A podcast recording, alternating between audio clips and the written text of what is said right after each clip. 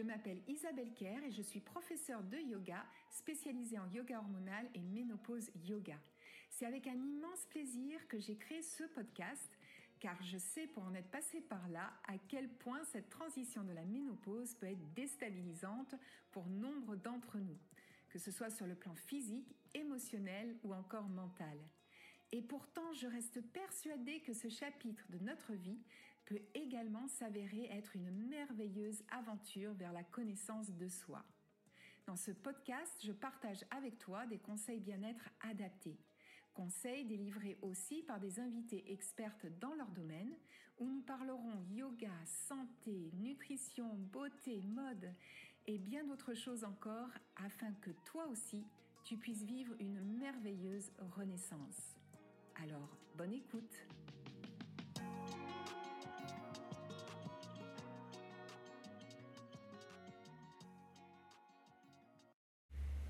Bonjour et bienvenue sur ce nouvel épisode du podcast.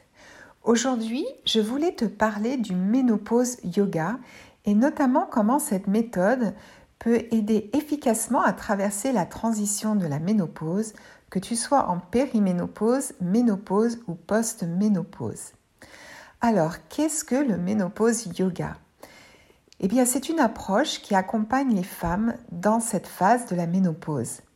Et c'est Petra Coveney qui est professeure de yoga, elle est anglaise, et elle a travaillé pendant plusieurs années avec des médecins, des gynécos, des nutritionnistes, mais aussi avec des spécialistes en Ayurveda, qui est une médecine traditionnelle indienne, et des spécialistes en médecine chinoise. Donc elle a mis au point ce protocole, si je puis l'appeler ainsi, et le ménopause yoga ne se résume pas simplement à un style de yoga, mais c'est plutôt une approche qui combine plusieurs techniques, qui mêlent des techniques de respiration, de méditation, du journaling, et bien sûr des séances de yoga, mais aussi des conseils de base au niveau de l'alimentation, des remèdes naturels avec des plantes et des cercles de femmes qui sont des espaces de parole où nous pouvons échanger en toute confiance, en toute amitié et en toute sécurité. Donc le ménopause yoga est comme une boîte à outils, d'ailleurs Petra le nomme ainsi, où on va venir chercher l'outil dont on a besoin au moment T. On va travailler sur plusieurs symptômes, donc les symptômes les plus courants comme les bouffées de chaleur par exemple, l'insomnie, l'irritabilité, la fatigue, le manque de concentration, le stress et l'anxiété. Des symptômes qui peuvent vraiment pour certaines d'entre nous, nous gâcher la vie ou tout au moins nous la rendre bien compliquée. Donc c'est vrai que quand on arrive à ce stade de notre vie, la ménopause est un bouleversement hormonal majeur et cela aura des incidences sur notre physique, mais aussi sur notre sphère émotionnelle et psychologique. Alors on peut avoir alors une perte de confiance en soi, une perte d'estime de soi, puisqu'on voit que nous changeons, c'est pas trop ce qui se passe. Et puis, on ne va pas se voiler la face, on va en vieillissant, donc on regarde un petit peu en arrière. Et c'est un moment dans la vie où on fait le point sur sa vie. Et j'avoue que ça peut être angoissant à se demander, mais qu'est-ce que je vais faire de toutes ces années qui me restent à vivre ? Qu'est-ce que j'ai envie d'entreprendre ? Qu'est-ce que j'ai envie d'être ? Comment j'ai envie que les autres me perçoivent ? Donc toutes ces questions-là, eh bien, on va les aborder aussi dans le ménopause yoga, mais de différentes manières. J'avoue que lorsque je suis passée moi-même par cette phase de la périménopause à la ménopause, eh bien, j'aurais été très heureuse de connaître le ménopause yoga. Je pense que cela m'aurait évité beaucoup de questionnements, de stress, d'angoisse, puisque pour moi, la ménopause, c'était l'arrêt des règles et l'apparition des bouffées de chaleur. Point final. En fait, ça se résumait à peu près à ça. Je ne savais vraiment pas ce que la ménopause voulait dire. Et quand j'étais en périménopause, au tout début, j'avais vraiment beaucoup de symptômes comme les bouffées de chaleur, les sueurs nocturnes, l'irritabilité, je connaissais les insomnies, la prise de poids. Bref, j'en avais quand même un bon nombre. Mais je ne savais pas que tout cela, c'était des symptômes de la ménopause. D'ailleurs, je ne savais même pas que c'était des symptômes. Je me demandais juste qu'est-ce qui se passait en moi. Et donc, c'est à ce moment-là que j'ai commencé à vraiment m'y intéresser de près et que j'ai commencé à apprendre tout ce que je pouvais sur le sujet. Je me suis passionnée par ce sujet. J'ai fait différentes formations et dont le ménopause yoga qui correspondait tout à fait à ma philosophie de l'accompagnement puisqu'on est sur une approche holistique, c'est-à-dire qu'on prend la personne dans sa globalité. Parce qu'effectivement, nous ne sommes pas en pièces détachées, nous avons un corps, un esprit, des émotions et tout cela est lié. Il faut bien sûr prendre en compte tous ces éléments. Nous ne sommes pas juste un corps qui transportons une tête au bout. Donc cette approche-là me correspondait tout à fait et cette formation m'a donné des outils extraordinaires. Et cela m'a permis de coordonner en fait cette approche que j'avais déjà au niveau de l'accompagnement de la ménopause. Alors maintenant, qu'est-ce qu'on va retrouver dans ce ménopause yoga? Donc, on va bien sûr retrouver des séances de yoga et toutes les postures sont vraiment adaptées et sont accessibles à toutes les femmes. Et même s'il y a un manque de souplesse ou des douleurs musculaires ou articulaires ou une grande fatigue par exemple, eh bien on pourra toujours adapter les postures et les mouvements. Donc ça c'est déjà un gros avantage, on ne se sent pas frustré de ne pouvoir faire telle ou telle posture. Et les séances sont conçues en fonction des symptômes et permettent aussi de se reconnecter à son corps. Car parfois, à la ménopause, on a une espèce de rejet de notre corps, que ce soit inconscient ou non, alors qu'on devrait au contraire l'honorer puisqu'il nous a portés jusqu'à maintenant. Mais en fait, on a un peu du mal avec l'image que nous renvoie le miroir parfois, car nous sommes dans une société qui valorise tellement le jeunisme et la perfection physique avec des codes précis. Et lorsqu'on déroge un petit peu justement à ces codes, eh bien ça nous renvoie une image qui ne colle pas avec ce que la société attend de nous en tant que femmes. Et du coup, cela peut vraiment induire une espèce de mal-être. Et donc, retravailler avec son corps, de refaire connaissance avec lui, de se l'approprier, eh bien cela nous reconnecte à lui et nous permet d'entretenir du coup une relation que je qualifierais même une relation d'amour. Parce qu'il faut vraiment prendre soin et apprendre à l'aimer tel qu'il est, car finalement, nous n'avons qu'un seul corps et c'est notre véhicule, notre support. Mais je comprends que cette image que nous renvoie, comme je disais, le miroir, eh bien, peut perturbée parce que forcément, arrivé à la ménopause, on perd un petit peu les contours de notre corps. On a la masse graisseuse qui migre vers le ventre, vers la taille. Mais tout cela n'est absolument pas une fatalité. On peut vraiment venir travailler sur l'apparence, même si ce n'est pas le but final. Le but final est d'accepter notre corps tel qu'il est et de l'aimer tel qu'il est, mais bien sûr cela ne veut pas dire non plus de se laisser complètement aller et on peut grâce à l'activité physique, grâce également à une alimentation et une hygiène de vie adaptée, eh bien se retrouver en forme et à nouveau apprécier l'image que nous renvoie le miroir. Donc on retrouve, comme je le disais, des séances de yoga. Et puis aussi des méditations guidées, ce qui nous permet en fait de calmer le système nerveux, car il a été prouvé qu'à la ménopause, notre taux de cortisol, qui est vraiment l'hormone du stress, augmente. Or, lorsque notre stress augmente, cela va amplifier les symptômes. Donc, c'est vraiment le serpent qui se mord la queue. Donc, avec les méditations guidées, on vient agir sur le système nerveux parasympathique. Donc, on va calmer ce système nerveux car sinon, on est toujours dans le mode fuite-attaque, ce qui demande beaucoup d'énergie et cela nous épuise petit à petit. Donc, la méditation guidée permet de se recentrer et même de reposer son cerveau.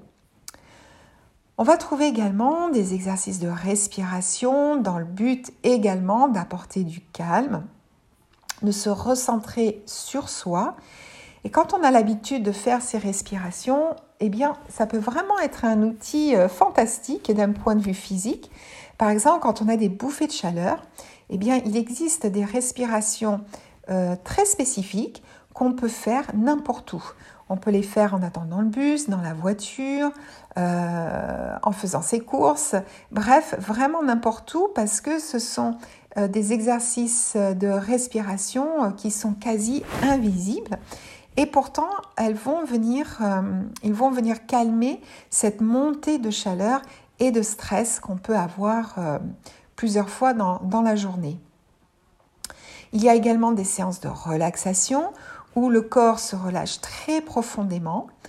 Et pendant ces séances, on va justement utiliser des coussins, des plaies, des couvertures, tout ce qu'on peut trouver à la maison qui va aider le corps à se relâcher. Mais là, bien évidemment, ces séances-là sont guidées.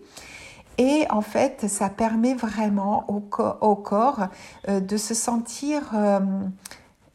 Une espèce de lourdeur, mais cette lourdeur qu'on peut ressentir juste avant de s'endormir, quand on sent qu'on s'enfonce doucement dans le sol et on se laisse guider par ma voix qui en général vient soit apporter une visualisation ou soit encore vient lire un poème.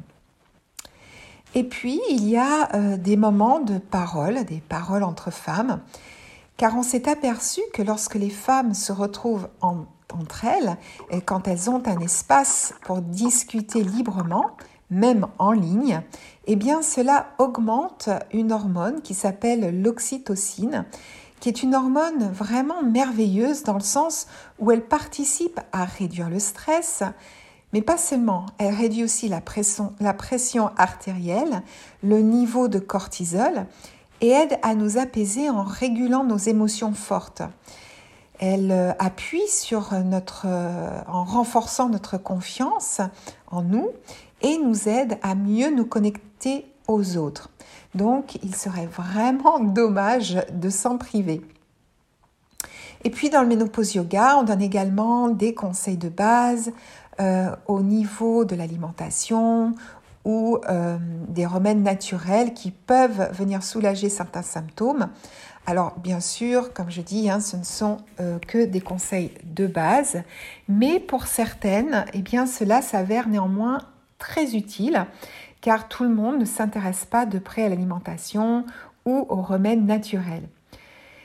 Mais bien sûr, ici, je fais une aparté et je tiens à dire que cela ne se substitue aucunement à une consultation chez son médecin ou gynéco.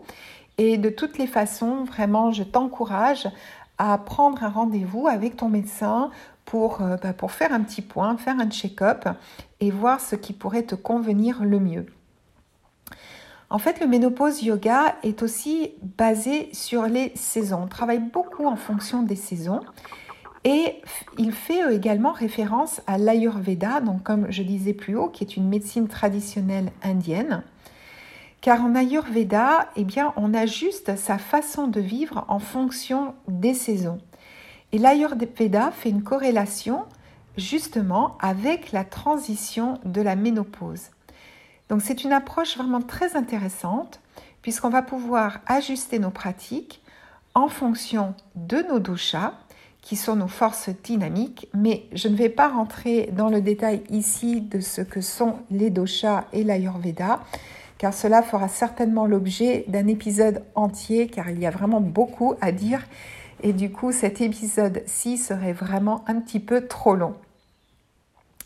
Et enfin, dans le Ménopause Yoga, toujours, on va utiliser le journaling. Le journaling tient vraiment une place importante, c'est-à-dire qu'on va venir écrire dans notre journal nos émotions, nos pensées, etc. Alors, je sais que ça peut paraître un petit peu intimidant au début si on n'a pas l'habitude d'écrire, de tenir un journal. On se retrouve devant sa feuille blanche en se demandant bien ce qu'on va pouvoir y écrire. Mais il faut savoir que, tout d'abord, ce journal, c'est le tien. Personne ne doit le lire sauf si tu en donnes l'autorisation. Donc c'est vraiment chasse gardée, c'est ton rendez-vous avec toi-même. Au départ, de toute façon, les questions sont guidées. Puis après, on peut se l'approprier pour venir y écrire nos ressentis ou des choses plus personnelles. Alors, moi, ce que j'aime bien faire, c'est commencer par un tracker pour y inscrire, par exemple, ce qu'on mange dans une journée. Mais ce n'est absolument pas dans le but de s'auto-flageller en se disant « Oh là là, mais tout ce que j'ai mangé aujourd'hui, ça ne va pas du tout, c'est une catastrophe, je mange beaucoup trop. » Non, ce n'est pas du tout dans cet objectif. C'est simplement pour pouvoir mettre un peu en exergue le surplus peut-être dans notre consommation et ça permet du coup de faire des ajustements. Je prends mon cas, par exemple lorsque je cuisine, en tenant un tracker, je me suis aperçue que je faisais pratiquement un repas avant mon repas. Pourquoi ? Parce que en cuisinant, j'avais l'habitude de prendre un petit morceau de fromage et puis de prendre un petit morceau de pain pour accompagner le petit morceau de fromage. Et puis, je goûtais ce que j'étais en train de préparer. Et puis, je reprenais un petit bout de pain, des fois avec un peu de beurre. Enfin, bref. Et je me suis aperçue en notant absolument tout ce que je pouvais manger dans une journée, que c'était quand même un petit peu trop et qu'il fallait que je rectifie en fait cette habitude que j'avais prise de grignoter lorsque j'étais en train de cuisiner. Donc en notant tout ce qu'on mange dans une journée, on peut déjà soi-même modifier un petit peu son régime alimentaire juste en constatant ce que nous mangeons. Par exemple, si on s'aperçoit que ça fait 4 jours qu'on n'a pas mangé de légumes, on peut simplement se dire, tiens, demain, je vais en ajouter un peu plus dans mes repas de la journée. Donc, c'est vraiment pas du tout dans un but de se culpabiliser. Nous l'avons certainement toutes assez expérimenté dans notre vie à faire des régimes, etc. Là, c'est vraiment simplement pour déjà faire nous-mêmes nos propres modifications et adapter son hygiène de vie pour se sentir beaucoup mieux dans notre peau. On peut aussi se servir de ce système de tracker pour notre sommeil et y noter, par exemple, à quelle heure je me couche, à quelle heure je me lève. Est-ce que si je pars au lit une demi-heure plus tôt, cela aura une incidence ou non sur mon sommeil? Est-ce que j'arrête les écrans suffisamment tôt? Est-ce que j'ai un petit rituel avant de me coucher? Ou est-ce que si j'adopte un petit rituel avant de m'endormir, mon sommeil sera-t-il de meilleure qualité? Donc un petit rituel, ça peut simplement être d'aérer ma chambre, de prendre le temps de me démaquiller et de poser un soin sur mon visage, de faire 3 grandes respirations, de m'étirer quelques instants et peut-être faire une courte méditation ou en tout cas juste faire, si je puis dire, le vide dans sa tête. On ne fait jamais vraiment le vide, mais simplement grâce à la respiration, calmer mon système nerveux. Voilà, ça peut être des choses tout à fait simples, mais le fait d'instaurer un rituel va induire au cerveau que c'est le moment du repos, c'est le moment du coucher. Donc on peut faire, faire des petites expériences, voilà, je ne trouvais plus mes mots, pour voir ce qui nous convient le mieux. Donc voilà ce qu'est en quelques mots, le ménopause yoga, c'est donc une grande boîte à outils où on va venir piocher ce dont on a besoin. Par exemple, aujourd'hui, j'ai besoin de me calmer car j'ai une journée difficile. Je vais choisir de suivre soit une méditation guidée, soit la pratique de la relaxation profonde, ou bien au contraire, aujourd'hui, je sens que j'ai besoin de travailler ma force musculaire. Parce que je me suis aperçue qu'au niveau des muscles, j'avais besoin de travailler un petit peu en force, j'avais besoin de regagner en tonicité, d'assouplir les articulations. On va venir choisir une séance de yoga un petit peu plus tonique. Et puis, une autre fois, on aura simplement un peu de temps devant soi, mais sans avoir vraiment envie d'une pratique particulière. Donc, on pourra venir s'installer confortablement et prendre du temps pour écrire dans son journal. Et puis, évidemment, ponctuellement, eh bien, nous aurons le plaisir de nous retrouver en live pour échanger et discuter en toute amitié. Donc, voilà ce qu'est le ménopause yoga. Et donc, comme tu peux le voir, cela va au-delà de juste, entre guillemets, des postures de yoga. Et c'est donc sur le ménopause yoga que je me suis appuyée pour créer mon programme, la Ménopause Académie. Et je peux t'annoncer avec un immense plaisir que ça y est, il est disponible. Je suis d'autant plus heureuse que j'ai mis du temps pour le concevoir, tout simplement parce que des événements se sont mis sur ma route et ne m'ont pas permis de lancer ce projet plus tôt. Et puis évidemment, je voulais également maîtriser tous ces outils grâce à ma formation et certification de ménopause yoga que j'ai suivie avec la fondatrice Petra Coveney. Donc le programme se compose de 6 modules. Dans chaque module, tu retrouveras tous les outils dont je t'ai parlé et tu pourras également assister au live où nous pourrons échanger sur le module en cours en toute liberté, en toute sécurité. Voilà, donc si tu es intéressé par le programme, tu trouveras le lien pour en savoir plus dans la description ci-dessous. Et bien sûr, si tu as des questions, n'hésite pas à m'envoyer un mail, je serai ravie de te répondre. C'est la fin de cet épisode pour aujourd'hui. Donc, je te souhaite une merveilleuse journée et je te dis à très vite pour un nouvel épisode.